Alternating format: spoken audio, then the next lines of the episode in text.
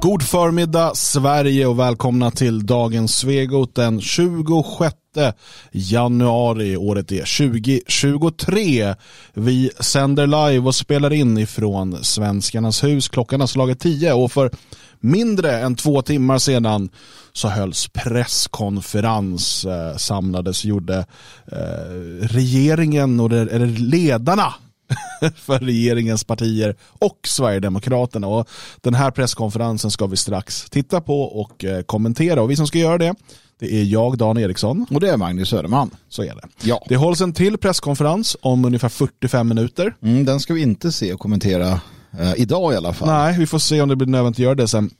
Det är nämligen så att eh, Ulf Kristersson ska hålla en till presskonferens och den ska då handla om hur det ska bli ett tryggare och rikare liv för judar i Sverige.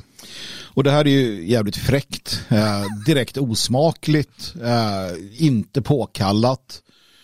För att det jag tänker är att, och det handlar egentligen inte om judar. Eh, jag förstår att judar vill vara trygga och ha det bra också. Vill väl de flesta. Eh, utan det handlar ju om det faktum att det som händer har hänt och det som Sverige har plågats av så länge det är ju svenskfientlighet. Det är brott som riktas mot den svenska nationen, det är välfärdsstölder. Det är alltså en, en, en konstant och fullständig attack mot svenskar. Svenska barn som rånas och misshandlas och våldtas. Svenska ungdomar som misshandlas, rånas och våldtas. Svenska äldre som rånas, misshandlas och så vidare. Och så vidare. Aldrig någonsin har vi sett Kristersson eller någon annan hålla en presskonferens där de pratar om svenskfientligheten. Mm. Det judiska folkets problem i Sverige är mikroskopiskt. Mm. Mikroskopiskt. Kan hända att någon full skinnskalle kastar en, en flaska mot moskén. Ja, eller mot, muslimer mot synagogan. Ja. ja. Eller, eller muslimer i Malmö. Men, men att det finns någon antisemitism i Sverige, nej. Att det, ja, finns alltså någon... så här, det sker fler gånger per dag att svenskar utsätts för svenskfientlighet. Mm än att judar utsätts för antisemitism. Självklart. Alltså på, i dess riktiga bemärkelse, inte att de känner så här, åh här fanns det inte kosherkött eller någonting. Ja, nej, nej, utan riktigt att, att någon ropar efter dem och liksom, att någon eh, förnedringsrånar dem för att de är svenskar och så vidare. Mm. Eh, alltså, och, men jag vet inte, det här är antagligen planerat sedan ett tag tillbaka. Eh, han la upp en bild på Instagram igår när han var ute för Malmö synagoga med exakt samma slogan. Mm. Um, och dessutom är det så att imorgon är det ju då förintelsens minnesdag mm. och då är det ju tradition tydligen. tradition. Um, vad säger man, tradition, jag tycker det är fel ord att använda här. Ja, det. Men ja, eh, att statsministern ska tala i Stockholms stora synagoga. Mm. Um, och så har man gjort fram till i år. Då bjöds inte Ulf Kristersson längre in. Utan judiska församlingen väljer att bjuda in Annie Lööf eftersom att hon, till skillnad från Kristersson, enligt judiska församlingen då, har varit tydlig i hennes värderingar. Mm. Man vill alltså straffa Kristersson för att han har gjort fel. Och nu ska han inte få komma till synagogan då och uh, be om ursäkt eller vad man gör där.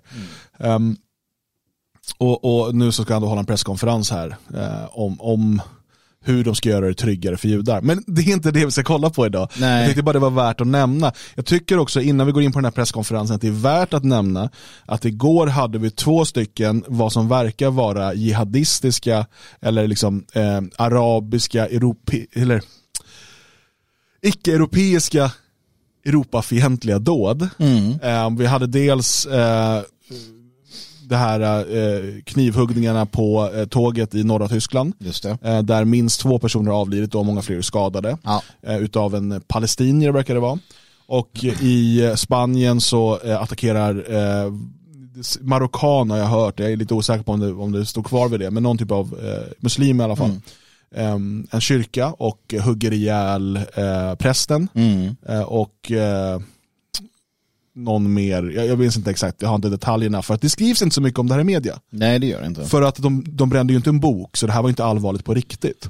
Alltså det är ganska självklart att, att den här palestinien hugger ihjäl tyskar eh, på tåget, det är en miljon gånger värre än att en dansk bränner en bok. Ja och en miljon gånger värre än att någon skulle säga jag gillar inte judar. Mm.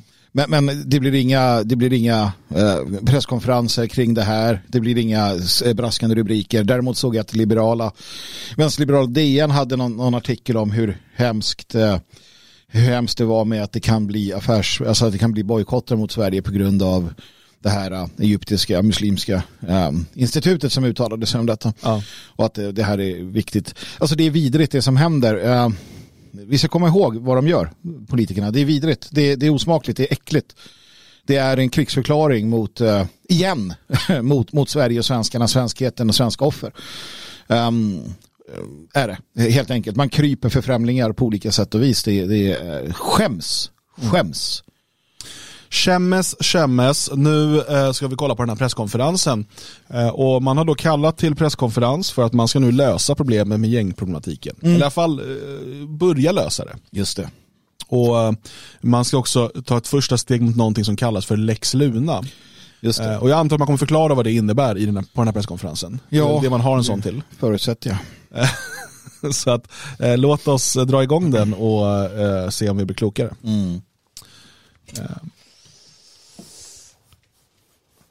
Ja, god morgon. God morgon. Välkomna hit. Uh, Handgnuggandet skulle användas 100 dagar sedan. senare. Det är också roligt att han uh, att det låter så mycket om ja. handgnuggande så här. Han, det här skulle han gjort i, när han var i synagoga men han blev ju inte inbjuden så han var tvungen att göra det här istället. Han har ju tränat länge. Han har ju tränat jättelänge. Exakt så valde riksdagens majoritet en, eh, en ny regering. Och det gjorde de för att vi sökte mandat i valrörelsen för att genomföra stora förändringar på områden som kräver stora förändringar. Inte minst kriminaliteten. Och vi fick det mandatet. Vi fick mandat för ett paradigmskifte och vi tar det på stort allvar och vi genomför det. Samtidigt ska jag säga att vi är ödmjuka inför uppgiftens storlek. Jag tror alla förstår att problem som har vuxit fram under mycket lång tid kommer ta tid att också lösa. Ödmjukhet paras alltså med beslutsamhet. Att vi kommer genomföra saker. Det kommer vara svårt, det kommer ta tid, men vi kommer att genomföra detta. Det kommer de säkert, men kommer de sakerna ha en, mer än en marginell betydelse på för det är det, att de genomför saker i sig är inte imponerande. Nej, det kan man ju göra. Kolla hur många saker vi har genomfört. Ja. Har det fått någon effekt? Vi har genomfört saker. Mm. Nej, sen, sen, är det ju sen är det frågan då med vilken med vilket avstamp? Eh, är det med att vad är bäst för invandrarna, utlänningarna, EU eller vad är bäst för Sverige och svenskarna?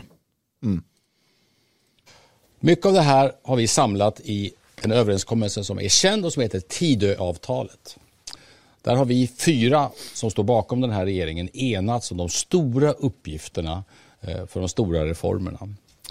Vi har en riksdagsmajoritet bakom de här nu har, nu, har han, att... nu har han sagt det här flera gånger. Mm. Riksdagsmajoritet, stora reformer, lång tid, stora... Alltså, bara liksom känn in hur det här fungerar. Mm. Han skulle kunna hålla på en halvtimme med bara det här. Mm. Notera också i vilken ordning eh, partiledarna står. När de mm. presenterade Tidöavtalet så skulle, eh, var det viktigt att Jimmy Åkesson skulle gå in först mm. och så skulle man stå för storleksordning på partiet. Mm. Eh, nu är det ju uppenbart, det finns två saker man vill signalera här som jag ser det. Det ena är Kristersson och Åkesson står bredvid varandra. Det har ju varit lite kylig stämning efter att Jimmy var ute och talade om Erdogan som en islamistisk diktator och, och sen gick, och så gick då Kristersson ut och sa att han har förståelse för alla muslimer som blir kränkta och det tyckte, det pratade ju Jimmy om som ett krypande. Mm. Um, så det signalerar nu, vi står bredvid varandra och vi står enade. Uh, och dessutom det andra då, uh, jag tror att Jimmy vill ju vara med och visa att det är han som driver på, nu när det gäller gängkriminalitet och sådär. Mm. Uh, vi får se vad han säger.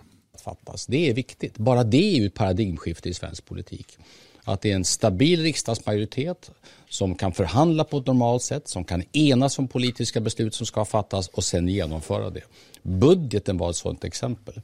Efter 12 år av relativt omfattande parlamentarisk oreda har vi nu en regering och ett regeringsunderlag som stabilt står bakom politiken. Allt detta är viktigt. Det skapar förutsättningar för de förändringar som är nödvändiga. Ändå är det så att vi söker gärna bredare förankring. Det skulle vara en styrka för Sverige om de här förändringarna som kommer ta tid att genomföra hade en ännu bredare förankring i Sveriges riksdag. För att säga det uppenbara. Ska man göra stora investeringar i svensk kärnkraft så är det bra om de som gör dem vet om att det här kommer gälla under många decennier framåt. De som idag söker sig till polisutbildningen vill antagligen veta att det finns brett stöd för Ni som lyssnar på bara ljudversionen fattar ingenting nu, men han såg... Som de behöver för att utföra sitt svåra arbete.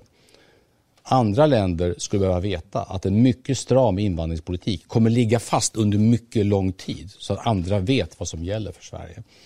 Vi kommer alltså fortsätta söka brett samförstånd, om det går, bakom den inriktning som vi har presenterat för Sveriges riksdag.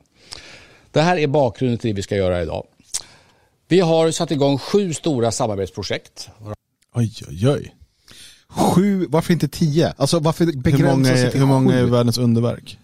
Ja, ja, men de, det har varit ett par stycken, några har ju försvunnit sådär. Hängande i trädgårdarna försvann ju där med. Kriminaliteten är den ena och den kommer vi alldeles strax fördjupa oss i. Det finns sex andra, det är fem som är mycket sakfrågaorienterade. Vänta. En, två, tre, fyra, fem, sex och sjunde är bara diverse andra samarbetsfrågor. Då är det ju fler än sju. Ja, men de var, vi tar sju för det är ett magiskt tal. Även där har det skett omfattande saker. Kabbala. Vi kommer komma tillbaka till det senare. Och så har vi ett sjunde som blandar lite olika saker. Det är alltså sju stora samhällsområden. Ja, ja, hur ska ni lösa organiserade, Strukturerade och det tas fram ny efterhand och läggs i Sveriges riksdag. Idag ska det handla om brottslighet. Ja, Det blir värre och Bra läran. Heja det är magistern. vår enkla sammanfattning, inte minst efter vad som händer. Värre och värre, det är vår enkla Värre och sammanfattning. Ingenting talar för att brottslingar i Sverige tänker sluta skjuta ihjäl varandra bara för att vi har sagt att vi lägger om kursen. Nej, nej det, det har ni helt rätt i. Det kommer krävas ny lagstiftning som låser in människor mycket, mycket längre, som utvisar människor ur riket mycket längre och som bort. på olika sätt förekommer de grova brottslingarna. Mm. Allt det här håller vi på med just nu. Ja. Sen julhelgen har det varit 16 skjutningar och 11 sprängdåd bara i Jag Stockholm. gillar att han släpar ibland. Senast hade vi några i natt. I min gamla hemstad Eskilstuna till exempel, strax utanför Stockholm. Nej, det är inte strax Det här utanför blir Stockholm. värre och värre. Kan vi stanna här? Ja. Det är inte strax utanför Stockholm. Nej, Eskilstuna är inte Huddinge är strax utanför Stockholm. Ja. Alltså Södertälje är en bit bort från Ja, Stockholm. Det är inte strax, det, är är, inte det strax ligger utanför. utanför Stockholm. Ja. Eskilstuna. du ska ju förbi för fan Nyköping och Men ligger Elgarås då strax utanför Jönköping? ja, strax utanför Göteborg skulle jag säga. det är en och en halv timme, två timmar bara. Ja, okej. Som Vi Eskilstuna. kommer behöva bevisa för de som begår de här brotten att de inte längre kan begå brotten för att de helt enkelt är inlåsta. Bra där. Det är ju- Låsa in dem innan de begår brotten, tycker jag. Det är en smart idé. Ja, ja, visst, visst. Det här blir bra. Tittar vi på oss förra året så tycker jag det talar sitt tydliga språk. Inget annat land i hela Europa har den här utvecklingen. Jag tycker allt det här bara bevis Okej, vad visar den här grafen nu? Det står det dödliga skjutvapenvåldet på rekordnivåer och så står det andel otrygga vid utevistelse sent på kvällen i det egna bostadsområdet. Det är så hur man, hur man upplever sig. Man upplever sig otrygg, otrygg och då är de, de som bor i utsatta områden känner sig mer otrygga än de som inte bor i utsatta områden. Rimligt. Kan Och sen har vi då avlidna till följd av skjutningar. Och då är det då att vi slog rekord 2022 då. Ja. Det är det som det här visar, eh, grafen han lägger upp. De borde ha med Elgarås där. För då var det noll som kände sig otrygg. Noll är otrygga här. understryker att det vi sa före valet, det måste genomföras. Just nu pratar vi mycket om yttre säkerhet, behovet av att gå med Jag säger som eh, 10 kronor billigare vid pump och eh, eh, elstödsavtal berättade i första november. Ja. Om det som man säger innan valet måste genomföras. Men på det, just det här området, Ja, ja, men det- då, ska det, genom, ja, ja, då kommer det genomföras. NATO, att skydda Sveriges gränser. Just det. Det här är inre säkerhet. Ett lika stort hot för väldigt många människors vardag. Så här kan vi bara inte ha det. Nej. Målet för vårt projekt kriminalitet är att tryggheten ska öka i hela Sverige. Framförallt i de områden som idag är allra mest otrygga. Det ska bli bra. Vi ska förebygga att unga dras in Tåget ska vara snabbare än bilen. Vi kommer tillbaka till det. Sekretessreglerna måste ändras. Att fler brott ska utredas och leda till lagföring, Ja. det är Ja. en förutsättning. Ja. Då krävs det verktyg för detta. Och att den grova organiserade brottsligheten... Det här är ju målen. Ja, men vänta nu, ett mål, vänta, vänta, vänta, stanna. Ja. Ett mål Ja. Är att den grova brottsligheten ska bekämpas. Det betyder att det görs inte idag. Nej. Grov brottslighet bekämpas överhuvudtaget idag. Ett mål är att vi ska börja göra det. Det är alltså statsminister Kristerssons meddelande till svenska folket. Inte nedkämpas, utan bekämpas. Bekämpas. längre så att de inte kan begå nya brott. Att brottsofferperspektivet ska stärkas. Det är brottsoffrens sida vi ska stå på, inte brottslingarnas. Okej, måste hittills bara floskler va? så 100 upplevas som dagar. Det här kom de på. 100 dagar Allt det floskler. är det vi håller på med just nu. Idag om ungefär en timme på regeringens sammanträde så kommer vi fatta beslut om följande saker. En ny sekretessregel för att bekämpa brott kommer att det kommer en ny lagrådsremiss som är själva förutsättning för att göra Skönt detta. det här är ett riktigt steg mot vad man kan kalla för lex Luna. Vi kommer tillbaka till det alldeles strax. Vi kommer skärpa straffen för de brott som begås inom ramen för kriminella nätverk. Där blir det en proposition som läggs för Sveriges riksdag. Vi kommer förbättra åtgärderna när barn misstänks för brott. Där blir det en lagrådsremiss som är steget till en proposition. Och vi kommer ha nya direktiv till en utredning för att ge större möjligheter till preventiva tvångsåtgärder. Okej. Det är det vi menar med att använda terrorlagstiftning. Va- Vart är internera, deportera, repatriera? Det är en remiss som är förlagan till en proposition. Precis. Remissen kan ligga ute i två år. Alltså så här, svensk år. politik är ju, det, det är ju, det är ju byråkratiskt som fan. Jo, det ska Eh, vara det. Alltså, ja, det. Det är bra. Det här precis. är bra. Och, och, jag menar, det, att det går till en lagrådsremiss innan man kan formulera en proposition, det är väl rimligt. ja, Ehm, men jag hade också velat se, du, nu, jag är inte helt säker på exakt vad han kommer presentera här, jag har läst lite grann, men det kommer vara långt ifrån nog för att lösa problemen. Och jag hade, alltså, då är det så här, det här är vad vi ska göra, det här kommer att ta tid för det ska gå igenom de här byråkratiska, men just nu måste vi lösa det akuta problemet och därför kommer vi, det, det är ju det här. Alltså, svensk liberal demokrati kan inte lösa det vi står inför eftersom att det är tung, tungrott av goda skäl. Det är ett stabilt och bra system i grunden. Men det kan inte lösa problem som uppkommer av, av in, inflödet av främlingar som det har gjort. Då krävs det något helt annat som, som kommer bli. Det kommer bli en, en demokratisk liksom, diktatur med tiden. Med snabba beslut och ministerstyre och liknande. Det kommer hända. ja vi lyssnar vidare. mot grov organiserad brottslighet. Allt detta kommer vi gå igenom mer i detalj alldeles, alldeles strax. Och därmed lämnar jag ordet till Jimmy Åkesson. Hej, Jimmy! Eh, Ja, det är ju en milt uttryckt skrämmande verklighet som vi, som vi lever i. Eh, och får kolla på Uffe hela tiden för bekräftelse. Ja. att bekämpa och förändra med alla till buds stående medel. Och det var också ett av de väldigt tydliga mandat som vi faktiskt fick av väljarna Vad tycker du om Johan Perssons kroppsspråk under tiden? Han skyddar, liksom, eh, Han skyddar- skyddar sig. skyddar han, står ju som, han gör sig ja. liten och skyddar sig så för att, i försvarsställning. Jag tycker det var kul om han hade bara skickat på Jimmy en högerkurv. Ja, Håll käften nu rassejävel, nu ska Liberalerna lösa det här. i höstas och skulle vilja gå så långt och säga att den, den här frågan är den kanske mest akuta inrikespolitiska frågan som vi har att hantera. Eh, Som redan har eh, påpekats så har vi fyra partier redan gjort en hel del eh, i den här riktningen. Ehm, I synnerhet när det gäller den grova brottsligheten. Det handlar om mönsterbrytande åtgärder. Både vad gäller repressiva åtgärder och förebyggande åtgärder. Gud vad de ska Ja. pladdra. Vi har eh, Säg vad ni ska göra. utredningar om att införa anonyma vittnen, utreda visitationszoner och det presenterade vi här faktiskt bara precis före jul. Vi har lagt en proposition om Proposition. att stärka kommunernas Ja, brottsförebyggande det är arbete. roligt. Myndigheten för familjerätt ska öka tillgången på föräldraskapsstöd i hela landet. Det blir bra. Kriminalvården ska utreda hur många fängelseplatser som behövs för att Tidöavtalets straffrättsliga reformer ska kunna bli verklighet. Och Kriminalvården ska också redovisa en plan för att säkra myndighetens långsiktiga kompetensförsörjning. Om fyra Men- år går vi till val. Ja men tänk, tänk om vi har fel nu. Tänk om det är det här, det här eviga malandet och byråkratiska, liksom, att det, det, det kommer nöta ner eh, buset. Ja, nej det kommer du inte göra. Alltså, det, det, jag, jag gillar tanken. Ja. Ja men att det är liksom det här, du vet, det är som, vad, vad, vad, är, vad är den där fabeln? Är det skal... Nej, Skalbagge, nej. gräshoppa. Jag kommer säga vartenda djur jag kommer på. Apa. Vad heter, vad heter skalman? Vad heter det djuret? En sköldpadda. Sköldpaddan. Är det sköldpaddan och haren? Nej vad heter den? Vad heter den fabeln? Ja, sköldpaddan har den. Är det? Ja. Men att vi, alltså Sverige här är sköldpaddan. Jo. Det verkar gå väldigt långsamt. Jo. Men vi kommer vinna till slut ändå.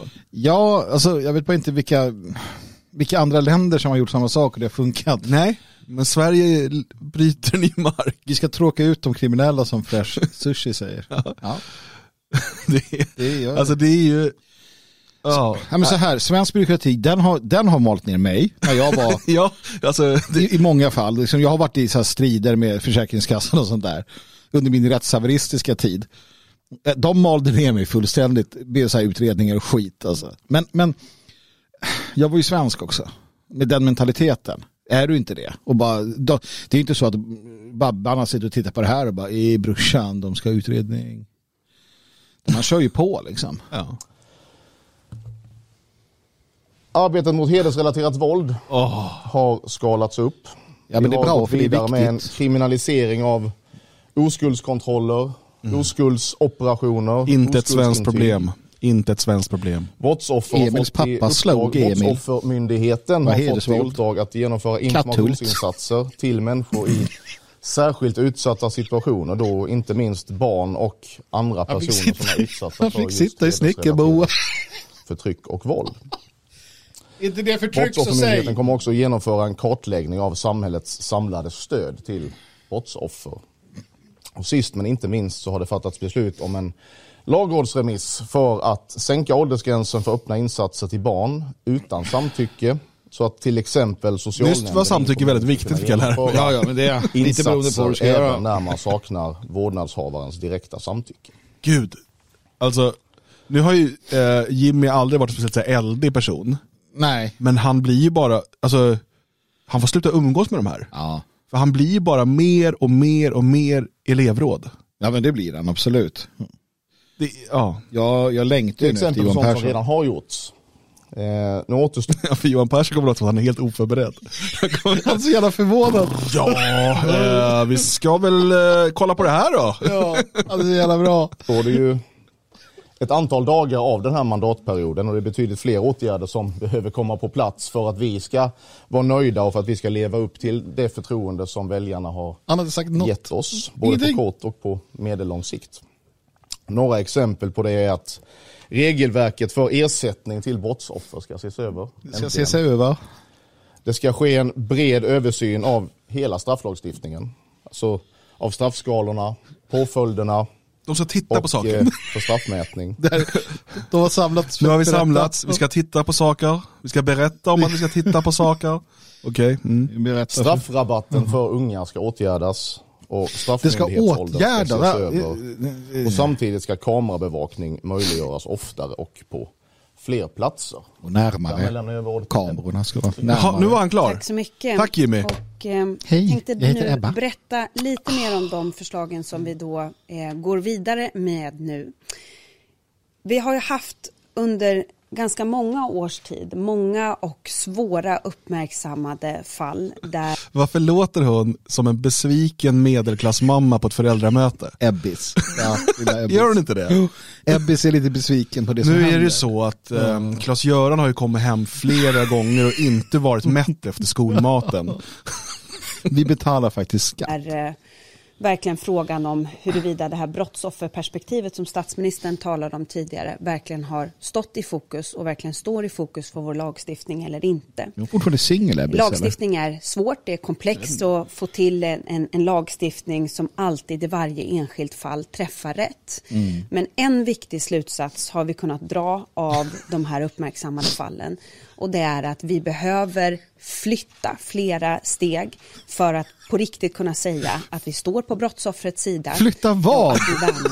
Alltså, de har verkligen inte sagt det något av värde än så länge. Ebbis, vad ska vi flytta? Vart det till vem? väldigt uppmärksammade fallet med den åttaåriga flickan Luna. eh, Luna. Luna. Som fick sitt liv Finska. väldigt brutalt Luna. Mumintrollet Luna. Men vad fan? Vad har det med det här att göra? Var det inte gängvåld? Och Alltså, Det är mot bakgrund av flera Men det är alltid så fort det ska handla om det här, om någon så här stackars pensionär Ja. eller ett barn, då måste Ebba vara med. Det är det hon. Ja, ja. Och så ska hon, då lägger han på sig den där.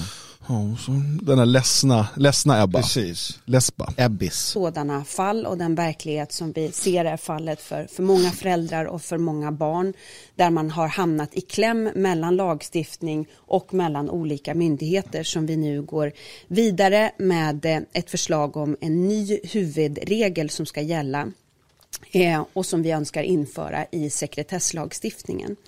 För bristande informationsdelning mellan olika myndigheter är eh, ett av de stora problemen till att vi ofta ligger ett steg efter snarare än ett steg före i brottsbekämpningen.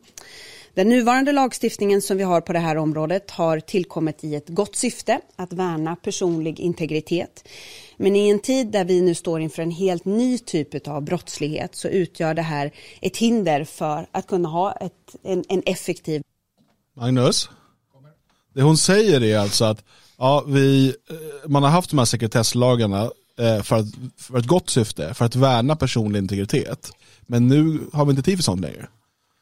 För nu står vi, nu är det, nu, så nu, personlig integritet, skit i det. Nu ska, nu ska vi ta bort alla liksom möjligheter till sekretess. Ja, det är inte det de kommer säga, utan det har ju det här med att med, mellan olika myndigheter då. Jo. Eh, personlig integritet är faktiskt inget man bara liksom kan vifta bort. Jag kan förstå liksom eh, att man då för att bekämpa vissa saker vill att det ska vara en bättre kommunikation mellan myndigheter. Absolut. Men som, precis som hon är inne på, de här, de här eh, liksom vattentäta skotten fanns där av en anledning. För att eh, du ska kunna känna att du kan tala med en myndighet utan att det rapporteras vidare till alla andra myndigheter och kanske påverka dig då på något annat sätt. Ja. Eh, och framförallt eh, så minskar risken för missbruk av myndigheterna genom alltså tillgång till hela ditt register så att säga. Eh, så det är färre personer som har tillgång och de har bara tillgång till bråkdelar av informationen. Ja. Självklart, i ett totalt övervakningssamhälle så är det dåligt. Men i ett samhälle där man värnar individens, ehm, individens eh, privatliv så är det ingenting som jag tycker man ska ta lättvindigt på. Nej, naturligtvis inte. Myndigheter måste kunna i större utsträckning dela information med brottsbekämpande myndigheter när det behövs för att kunna eh, både bekämpa brott, beivra, eh, men också kunna förebygga i fler fall. Saken är att de här politikerna, eh, de fyra som står här men, och liksom många innan dem, har ju varit med och skapat samhället med de här problemen. Alltså man har skapat det här mångkulturella, eh, otrygga samhället. Och deras lösning på det är inte att då, då liksom backa tillbaka och säga okej, då måste vi göra, göra om, göra rätt.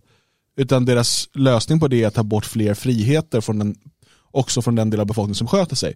Mer kameraövervakning eh, och, och, och färre friheter och, och mindre privatliv och så vidare. Eh, så att de skapar problemet, sen presenterar de en lösning som inte löser problemet utan bara eh, det, det är så det är o, otrevligt. Och därför presenterar vi nu ett eh, tilläggsdirektiv till utredningen om förbättrade möjligheter då att kunna bryta eh, eh, och utbyta information mellan brottsbekämpande myndigheter. Vi vill införa en ny huvudregel i sekretesslagstiftningen som då gör det möjligt för skola och socialtjänst att kunna dela information till polis. Det här är otroligt viktigt tror vi för att kunna bryta tillströmningen av barn och unga till gängen. Eh, och tillsammans då Men alltså det finns en gemensam faktor hos de här barnen i väldigt hög utsträckning som inte är att de har haft kontakt med socialtjänst eller att de har haft kontakt med skolkurator. Det är inte den gemensamma faktorn. Den gemensamma faktorn går att finna i något helt annat som jag inte ens vet om jag får säga om det är olagligt. Men, men eh, alla vet ju vad jag talar om. Och det är där, varför, varför innebär den, det som massinvandring från eh, tredje världen, eh, Mellanöstern, Nordafrika och så vidare till eh, Sverige, varför innebär det de här problemen? Och varför ser man exakt, eller väldigt, väldigt liknande problem i alla länder, alla länder som har haft en, li, en likartad invandring från likartade länder? Det är det som hela tiden är den gemensamma faktorn. Mm. Eh, och sen, sen kan de här länderna ha olika eh, socialförsäkringssystem, man kan ha olika sjukförsäkringssystem, man kan ha olika skolsystem. Eh, Allt det där, de, det är olika i de olika länderna. Men ändå ser du samma typ av problematik när du har samma typ av invandring. Då måste man ju kunna dra slutsatsen att det inte är i socialförsäkringssystemet eller sjukförsäkringssystemet eller skolsystemet eller i långa straff eller korta straff eller organisationsförbud eller i religionsförbud, liksom, lagar, vad, vad det än är. Det är inte där problemet ligger. Problemet ligger ju i första ledet. Alltså den, den invandrings och migrationspolitik som har placerat stora grupper av de här människorna i europeiska länder. Först, alltså, att man inte, jag är mycket jag är ganska övertygad om att alla de här fyra ser det här sambandet. Eh, men åtminstone tre av dem skulle inte kunna tänka sig än, än så länge att på allvar lyfta det. Mm. För att det vore att bryta mot allt de har växt upp med, allt de har stått för, allt de har fått lära sig om alla människors lika värde och mångkulturen berikar oss och så vidare. Det är därför när man nu börjar tala om en stram migrationspolitik så talar man bara om, jo för att integrationen ska bli bättre. Det är fortfarande integrationen som ska nås. Den här som inte lyckas någonstans i den här skalan av invandring. Eh, men på något sätt, magiskt sätt ska den lyckas i Sverige genom att bara stänga kranen ett tag så, så, så, kommer det här då på något sätt lösa sig. Eh, det, det och, och, och, och, så länge vi har de här politikerna från de här partierna så kommer de med största sannolikhet inte våga ut, alltså, tala helt öppet om det här. Mm. Utan man kommer komma med en massa sådana här meningslösa plåsterlösningar. Mm. Med annan pågående lagstiftningsarbete bland, inte minst på socialtjänstens område, så är det här ett viktigt första steg mot en, en lex Luna i Sverige. Och för att säkerställa att informationen kan utbytas effektivt. Men, men då, då menar man alltså att det här 15-åriga Skellefteå-monstret, eh, eritrean var han va? Mm. Att, att anledningen till att han fick fortsätta gå på skolan eh, med eh, svenska barn och med eh, liksom fullt normala barn och att han senare då kunde försöka mörda och våldta Luna. Det var för att socialtjänsten och skolan och polisen inte kunde utbyta information med varandra. Ja, och i andra ledet eh, så finns det väl en sanning i det också. Um, såklart, men det är därför som du är inne på där, man måste ju stoppa saker i första ledet. Det är då man på ett effektivt sätt kan hindra saker från att ske. Andra ledet är ju att, att uh, göra som de säger, eller tredje ledet kanske, och det kan, skulle kunna hindra men, men, men, då har du jo, fortfarande... Jo, men, liksom... men då, då, hindrar du, du kommer kunna hindra ett, ett antal av ja, fallen. Men inte alla, alltså, nej, du löser återigen inte problemet. Nej, nej, nej, nej. Så ska utredaren också lämna förslag om hur informationsutbyte ska kunna ske elektroniskt. Det är fantastiskt. Vi kommer inte att ge någon förlängning. Hon har hittills pratat om på papper. Mm. Och nu så här, ja, vi ska också föreslå, regeringen ska föreslå så här, tryck enter skriv in i MS-DOS. Men, men det enda sättet då att egentligen lösa det här elektroniskt på ett effektivt sätt. Ja, det är ett gemensamt register eh, som då alla får tillgång till. Allt är sökbart. Um, ja. Jag vet inte om alternativet är då att varje gång du får in, vi säger då att Skellefteå-mönstret kommer in till dig på so so socialtjänsten, mm. då skickar du en förfrågan då till samtliga myndigheter. Mm. Finns det något att lämna ut på den här personen? Finns det något vi borde veta? Någon sån där lösning. Um, och det kommer vara ineffektivt, så det kommer missas det mänskliga. Då, då är det då det här stora gemensamma registret där din personliga integritet är som bortblåst. Ja, och där om någon hackare får reda på allt alltså, och, om dig. Så här, Jättebra, tack. Det, den här, det här Skellefteå-monstret var inte ens fött i Sverige. Nej.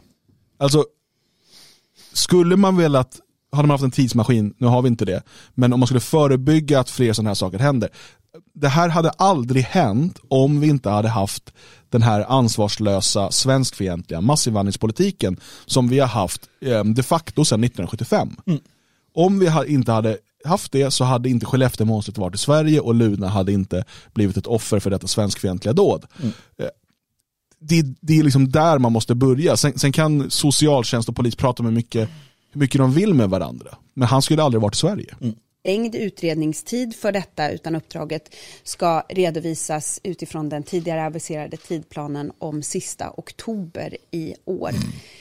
Inget system, ingen lagstiftning kommer att bli eh, perfekt. Den ska tillämpas på en alltjämt förändlig verklighet. Men det här är viktiga ytterligare steg för att se till att vi sätter brottsofferperspektivet i centrum, att barnperspektivet sätts i centrum. För det andra så går vi nu fram med en proposition för att eh, skärpa straffen för brott som begås i kriminella nätverk. Det har varit en komponent det, det är hennes crème de la crème. Crème de la kriminella. Nej, man ska inte retas. Det är fan, det, vi säger också konstiga saker. Oh ja, ofta. Gemensamma samarbete mellan våra fyra partier. Eh, att verkligen markera tydligt här. Eh, och nu är det här ett steg i det arbetet. Det ska Alltså målet med det här är att markera tydligt. Ja, så jag måste säga att Det jag är, har... alltså, det är symbolpolitik vad de säger då. ja. Vi ser ju framför oss nu powerpointen här, vad, vad hon kommer säga, så jag antar att hon kommer läsa det här. Ja. Men det är återigen hårdare straff, straffskärpningar, häkta fler. Alltså för att man ska krävas mindre då eh, för, för eh, häktespresumtion heter det va. Eh, och sen då ny straffbestämmelse om involverandet av unga i brottsliga verksamheter. Där står ju med i Tidöavtalet då. Mm. Återigen, du pratar, här är inte roten till problemet. var tydligt från rättsväsendets sida att ett liv i gängen aldrig ska löna sig. De här lagändringarna syftar till att minska de kriminella Okej, vänta nu. Låt oss ha klart för oss, för de allra flesta så lönar sig inte ett liv i gängen. Nej, inte ekonomiskt. Nej. Det här är ju det är en sån oerhört dum analys av varför människor går med i de här gängen. Som att de allra flesta då, liksom en, ens, en, ens en betydande del utav de som hamnar i de här gängkriminella eh, kriminella miljöerna, att de skulle sitta och göra någon typ av ekonomisk kalkyl och övervägande. Eller överhuvudtaget eh, att liksom testosteronstinna 16-åringar skulle överväga risk kontra eh, liksom möjlig eh, belöning. Nej. Det är inte så, Det är coolt att vara med i gäng. ja men det är det, coolt. ja, men det är verkligen som det är att, roligt. Vilken planet är de här människorna? Jag tjänar på det varje dag. De här grabbarna tjänar varje dag på det. För de är coola, de har kul. De, det är spännande, det är farligt, det är adrenalin, det är utanförskap, det är brudar, det är droger, det är high life. sen, sen, det är men sen är det ju så här, när du växer upp i de här områdena eh, och, och, och sådär, du har ju din bubbla, du lever, det här är din verklighet du Mm. har ju stor, du, du ser inte någon större, alltså, för mig var min förort var ju liksom min, min Mm. värld och verklighet fram till liksom tonåren, sena tonåren någon gång liksom, när man verkligen var, eh, liksom, åkte in till stan på ett annat sätt. Men när vi åkte in till stan, då åkte vi in och representerade vår förort. Mm. Ehm, och, och det liv som fanns där, alltså våra eh, kriminella, våra gäng, våra, det, var ju liksom, det var den verklighet man förhöll sig till. Vilka hade makten, vilka var man tvungen att liksom förhålla sig väl med. Det var den verklighet vi levde i. Och det här är ju liksom 25 år sedan. Och att det då skulle, ja ah, men nej, nu riskerar du ju alltså åtta år istället för sex års fängelse om du begår ett grovt rån. Ja ah, nej men uh, Abo, jag ska studera nätverkens inflytande och på så sätt då öka tryggheten för laglydiga medborgare i vårt samhälle. Och I det här så ingår en straffskärpningsbestämmelse för våldsamma gänguppgörelser, till exempel om de infattar skjutvapen eller sprängämnen, liksom för flera andra brott som är vanliga i kriminella miljön som till exempel grova, eh, grovt olaga hot, rån, eh, grov utpressning och såklart narkotikaförsäljning. Vi sänker också den så kallade häktningspresumtionen från då minimistraff två år till minimistraff på ett och ett halvt år istället. Vilket bland annat då i högre utsträckning träffar, eller kommer att träffa grov misshandel och rån. Och därtill så Alltså, det är ju samma sak där. Eh, Det var ju länge sedan man liksom hängde på stan. Liksom. Men jag minns ju mycket väl, det var aldrig så att man överhuvudtaget reflekterade att om jag går ut och hamnar i slagsmål eller sådär, att, att jag kan få sitta. Det är ju bara kul. Tanke, det, det jag antar att de menar här, det är att om du eh, sitter häktad så kan du inte begå brott under den tiden. Eh, och det är väl då idén att fler en ska sitta medalj. häktade. Jag kommer ut med en medalj. Jag minns ju själv när någon kamrat kom ut som hade varit med i någonting. Och han hade suttit av sitt straff och man kom ut och så här festade. Bara, ja, nu är det ute. Bara. Han hade ju gått upp i rang. Ja. Han, var ju, han hade ju blivit bekräftad som lite coolare och farligare. Ja. Det är ju så vi funkar. Ja. Ehm, Nej men alltså vadå, du har ju det här som, som har blivit eh, eh, väldigt omtalat nu, det här uttrycket eh, att brösta en fyra för att bli en hundragubbe. Ehm, och det är då att du, att du skjuter, du dödar någon när du är ung, eh, när du inte kan få fängelse. Då får du fyra år på ungdomshem. ja, just det. Eh, och det är något du gör, det, det, det är som en, som du säger, som en medalj. Ja. Då har du bröstat en fyra, du har tagit fyra år för Ja. att bli en hundragubbe. Alltså för Ja, att bli en, ja, då är det du har visat att du, du, är, du är en av oss nu. Liksom. Visst, man blir inte brösta en fyra när man är 45. det kan jag ju säga dig på en gång. Helvete heller. Då är det inte värt det. Bestämmelse som gör det brottsligt att involvera nya eh, unga personer i brott eller brottslig verksamhet. Och där kommer straffskalan föreslås vara fängelse i uppåt fyra år. Och där lämnar jag ordet till Johan Persson. Åh, han är så förvånad. Ja, vi eh, måste ju börja med insatser som är tidigare och tydligare. Just det. Se till att, eh, Fortfarande andfådd. ja helst att det första brottet blir det sista brottet. Se till att eh, Bra. Bra. små olyckor inte får utvecklas till stora katastrofer. Bra! Ja. För det här krävs ju mängder av Ingenting. socialt förebyggande insatser som vi delvis har pratat om nu. Till exempel det som Jimmy Åkesson nämnde här om att vi har gått fram med förslaget om att man ska kunna sätta in åtgärder från 12 års ålder mot eh, föräldrars, eh, så att säga, de ska inte ha Så- rätt att säga nej. alltså, så en 12-åring är ja, de facto i livsfara. Ja. Alltså, Så måste övriga samhället kunna agera med sociala Vad insatser. gör jag här? Vad var, vad var det? Vi eh, har nu en lagrådsremiss som Men han vill ha det är mer tvingande åtgärder för omhändertagande av barn. Jag vet inte. Jag tror det kan nog vara det. Muslimerna kommer gilla det här. Ja, verkligen. bygger vidare på här. Det här är ju flera stenar som måste hänga ihop. Och är det då så att... Eh, vänta, vänta nu, vänta, vänta, vänta, människor- vänta, vänta, Det vänta. är ju massa sten. Det är flera stenar som måste hänga ihop. Vad är det ens? Är det ett u- hittar han på? Han är ju som Nick Tolbot. Han hittar ju på egna. Det är flera stenar här som ska liksom...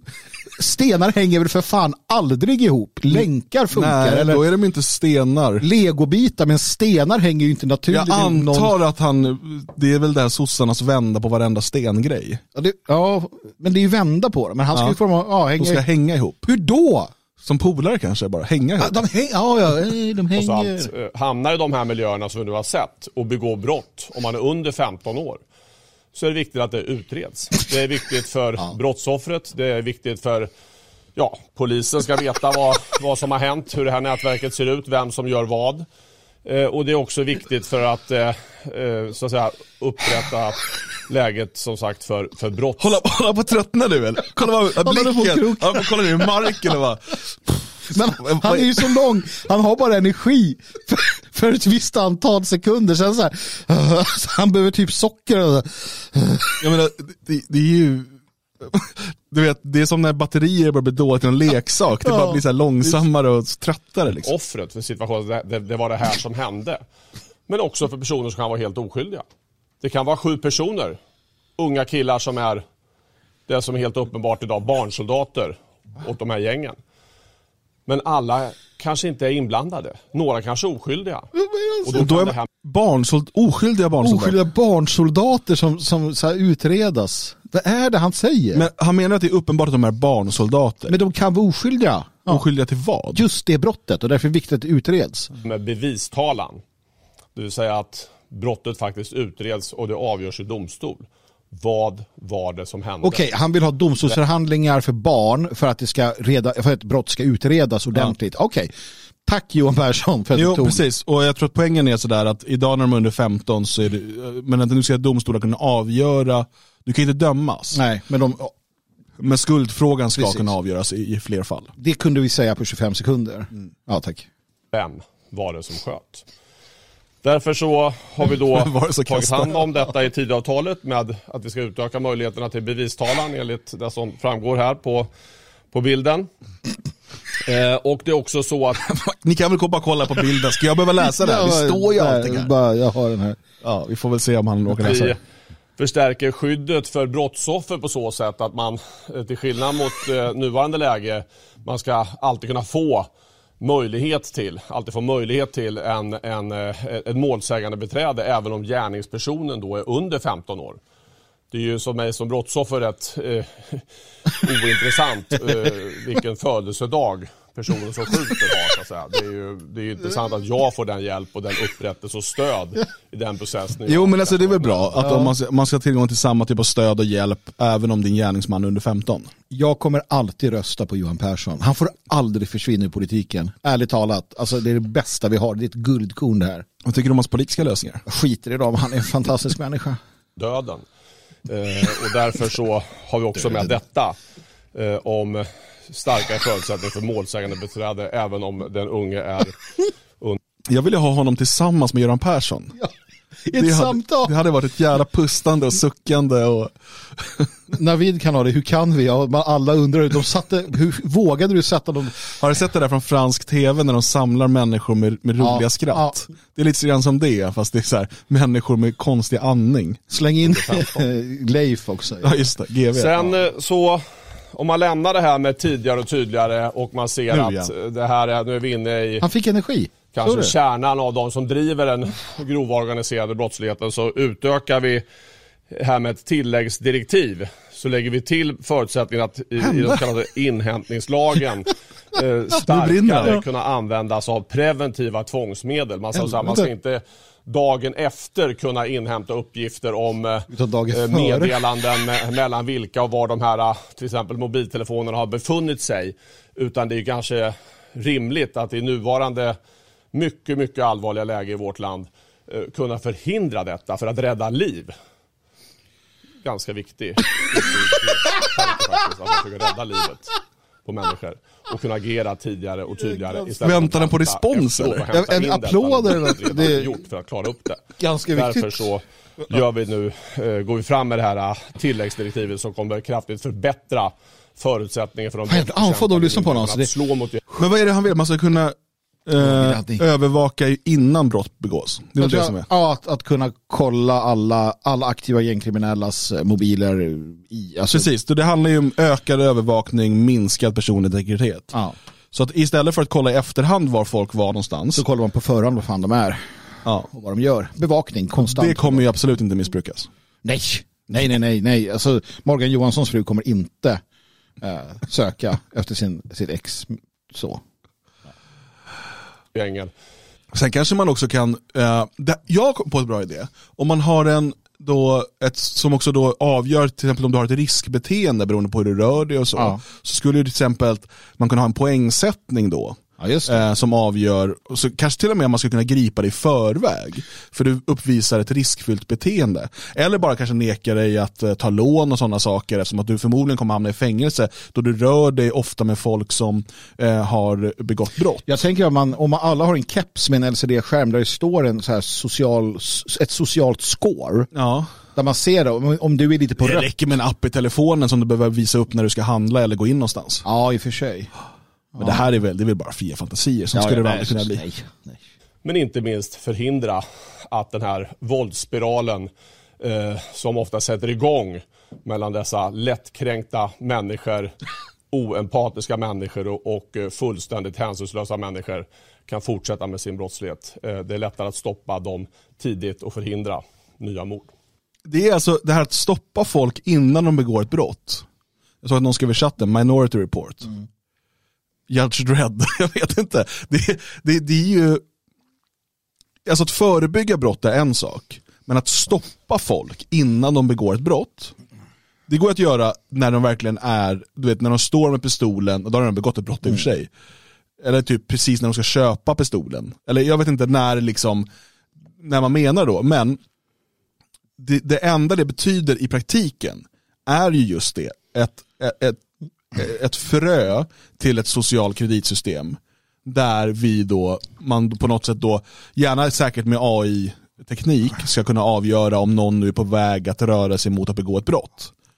Eh, vare sig det är då, vad har de handlat, eh, vilka, har de, vilka eh, umgås de med, eh, hur, liksom, var är de just nu och så vidare. Så bara, okej vänta nu, ping, ping, ping, ping, ping, det där verkar vara någon som är på väg att begå ett brott, vi skickar en polisbil dit och innan de begår brottet. Jag, jag tror att eh, om man ska vara välvillig här så tror jag att det snarare handlar om det vi pratade om tidigare. Hur, hur kan en gängkriminell våga ha eh, massor med guldtackor och pengar i sin lägenhet? Jo, för att han vet att det inte blir husrannsakningar. Det vill säga att, att det han menar är att polisen ska kunna ha en, en alltså avlyssning och, och eh, följa rörelser så att de kan eh, i planeringsstadiet, det är ju förbjudet att planera brott också.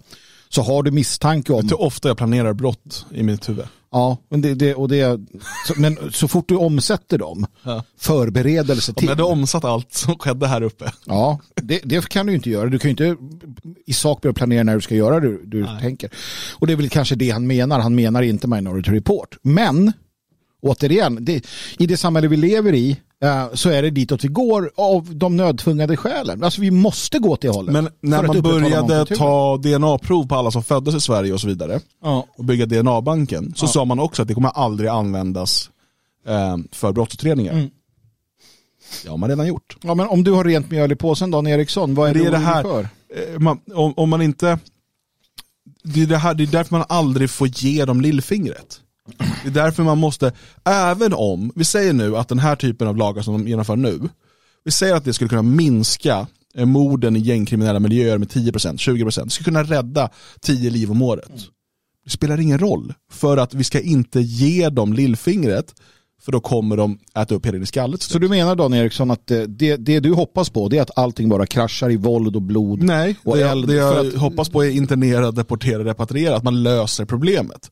För det enda man gör nu är att skapa nya problem. Kolla hans min. Tack. Tack Nej, Johan. nej, mer Johan. 100 dagar. Det har varit intensivt, det har varit stabilt. Vi gör det vi sa att vi skulle göra. Vi har kommit Stabil. en bit på väg. Väldigt mycket återstår. Idag fattar vi alltså fyra stycken beslut eh, som beskrivs här. Prova, pre, heter det, preventiva avlyssningar, terrorlagstiftning betyder det. Unga brottslingar under 15 år. Vad händer? Skärpta straff för grov kriminalitet i gängmiljöer och dessutom ändrad sekretesslagstiftning. Det är fyra steg på vägen. Därmed öppnar vi för frågor. Ja, då kan vi börja med ekot. Eh, Okej, de där kanske vi inte behöver En mikrofon till dig. ta del av. Uh, ja, är du imponerad? Nej, jag är faktiskt ytterst besviken. Eh, jag fortsätter vara jättebesviken på den här regeringen. Jag, jag tänkte ändå att, att det kunde hända lite roliga saker när de tog över. Jag tänkte att vi kanske får lite så här eh, svung i alla fall. Men nej, eh, det har ju bara varit tråkerier. Och, och de har inte lyckats särskilt bra. Och, nej, det är Johan Persson jag gillar. Och det är av rent personliga orsaker. I övrigt så är det ju bara Galle Mattias. Jag, jag vet inte, det är... Nej, ja, det, jag, jag, först, alltså jag tror ju, jag har aldrig trott att den här regeringen kommer kunna genomföra det som behövs. Ehm, men, Ja, men lite mer än det här trodde ja, man. men, ja, men, men jag sam, samtidigt, vi har ett stort problem här. Och det är de som sitter där på andra sidan eh, talarpodiet, media. Jo, För att hade de bedrivit en svenskvänlig linje och faktiskt velat lösa de här problemen så hade de ställt eh, de här politikerna mot, eh, eh, mot väggen. Eh, alternativmedia har supersvårt att få pressackreditering till, vi får inte stå där, vi kommer inte få möjlighet att ställa frågor och så vidare. Eh, när vi, nu, var det länge sedan jag gjorde det i och för sig, men, men en gång i tiden man höll på med mer nyhetsjournalistik och så, och ringde till de här, eh, deras pressekreterare och så vidare, så ville de inte uttala sig. Man fick ljuga om att man höll på med något skolarbete eller någonting för att de ens skulle svara. Eh, De vägrar tala med alternativmedia. Igår gick eh, en eh, liberal riksdagsledamot, jag minns inte vad han heter nu, han gick ut och krävde att SD skulle sluta, ta bort, alltså att bryta med alternativmedia. Alltså f- att en riksdagsledamot går ut och alltså bryta med alternativmedia betyder ju egentligen bara att det inte tillhör de stora mediehusen. Och då ska man bryta med dem. Eh, och ja, det, det är väldigt intressant. Jag, eh, och, och det är där, vi hade, hade vi haft en riktig eh, media som stod på folkets sida så hade de sedan länge ställt politiken mot väggen och tvingat fram en annan typ av lösning. Men Ja, men jag, jag tänker det jag saknar också är, ah, och, och jag förstår inte hur de tänker, mer symbolpolitik. Alltså jag Ja. förstår inte varför inte, varför kallar man inte till presskonferenser där man går ut hårt och säger att nu måste man och du vet peka med hela handen. Utan det är det här, stå och, och liksom, ja, gnugga händer och vara lite kuvad och så här. Va- Varför ser vi inte den typen av agerande? Det tycker jag är konstigt. För att det, det hade ju utifrån ett, ett, ett alltså vad det gäller uh, hur det ser ut och hur folk, hade Kristersson gjort några sådana utspel, då hade han börjat bli omtyckt igen. För folk skiter i vad han gör.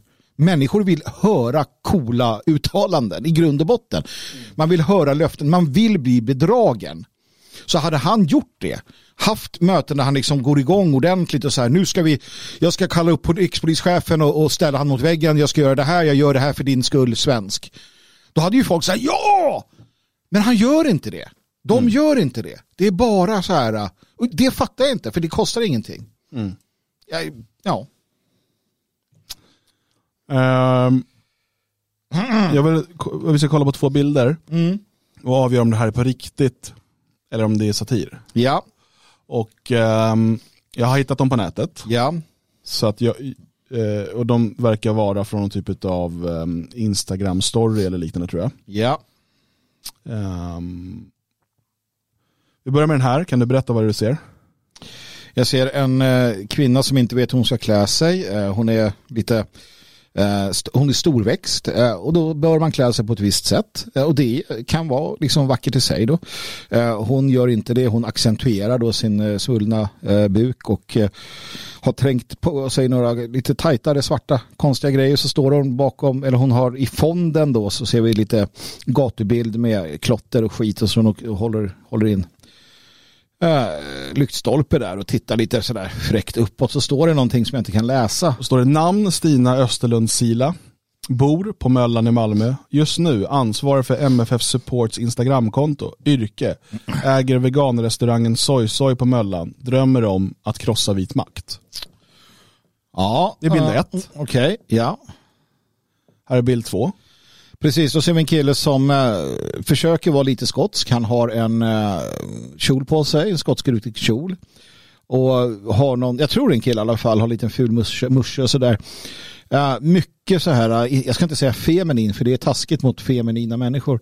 Eh, allmänt äcklig, eh, smal, spjånglig. Han äter ofta på sojsoj tror jag. Ehm, och eh, ja, nej men sånt där jävla härke liksom som man inte Nej usch, sån här modern, moderna kille som Cyklon Boom hade sjungit om. Då står det Hampus Loreen, 32, Malmö, stolt vegan. Aktuell med ansvar för regnbågsflaggorna på Malmö FFs matcher. Drömmer om att regnbågsflaggorna blir standard på alla Malmös matcher, både på herr, dam och transsidan. Transsidan, har de ett eget translag nu eller? Är det Jag vet inte. Är det här på riktigt? Har vi några MFF-människor? De vågar nog inte berätta att de är det jävla soppkök. Eh, Soppkök? ja, det är ingen förolämpning. Nej, vad menar du då? Jag vet inte, jävla soprot. Sopprot kanske. Jag bara tycker Jag är det är så som- jag svårt har- när man ser är- sådana saker och inte kan avgöra om det är, om det är fake. Det är Så det sant. kan vara sant. Det där är sant. Det är, jag, jag deklarerar. Men jag det söker på de här namnen och hittar liksom ingenting. Vilka, har avsä- vilka var avsändare? Var det typ AIK, Bayern? Nej, jag hittade, hittade i, bayern kretsar Mm. Det, gör, det försvårar ju, för det är inte helt, eh, det är inte helt okänt att, att andra supportrar driver Men om med, det är satir så är det utmärkt satir. Ja, för att det går ju inte att veta. Eftersom att Malmö också är det här riktigt PK-präktiga eh, liksom, laget och eh, supportrarna. Ja, ja, Shoan Shatak Ja. och gänget liksom. Så att, eh, nej, Malmö är ju hopplöst på alla sätt och vis. Men eh, ja, nej, jag, jag, eh, skulle säga att det är med, med eh, vi, t- Det här är våran, det här är till- våran viralgranskare tänker jag. Ja, till sanning med, alltså till visshet. Eh, Ja, nej, det är sant. Vi har inte kunnat bevisa det, men Nej. vi tror heller inte på vetenskap. Precis, så vi känner i våra maggropar att det är sant. Tack för mig. Det, det, det är så vi jobbar här. Hörrni, stort tack för att ni ville kolla på den här presskonferensen med oss. Det blev ett sånt avsnitt idag. Ja. Eh, imorgon sänder vi klockan 10 igen i tanken. Hittar vi någon ny presskonferens någonstans i världen att titta Kanske på? kolla på den där judepresskonferensen Ja, det är. Nej, Vi kommer säkert ha lite annat att prata om imorgon. Vi får se. Eh, vi försöker vara så aktuella och eh, duktiga som möjligt. Eh, om du vill ha tillgång till alla våra program i efterhand, eh, vi kommer med fem program i veckan från Dagens Svegot, Mm.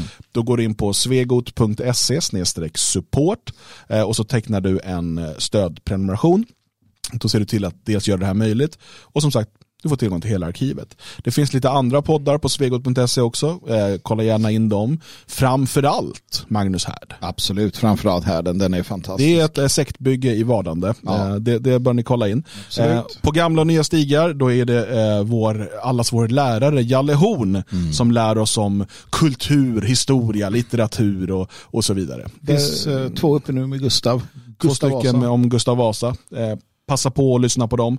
Ehm, så eh, stort tack eh, för din uppmärksamhet och på återhörande.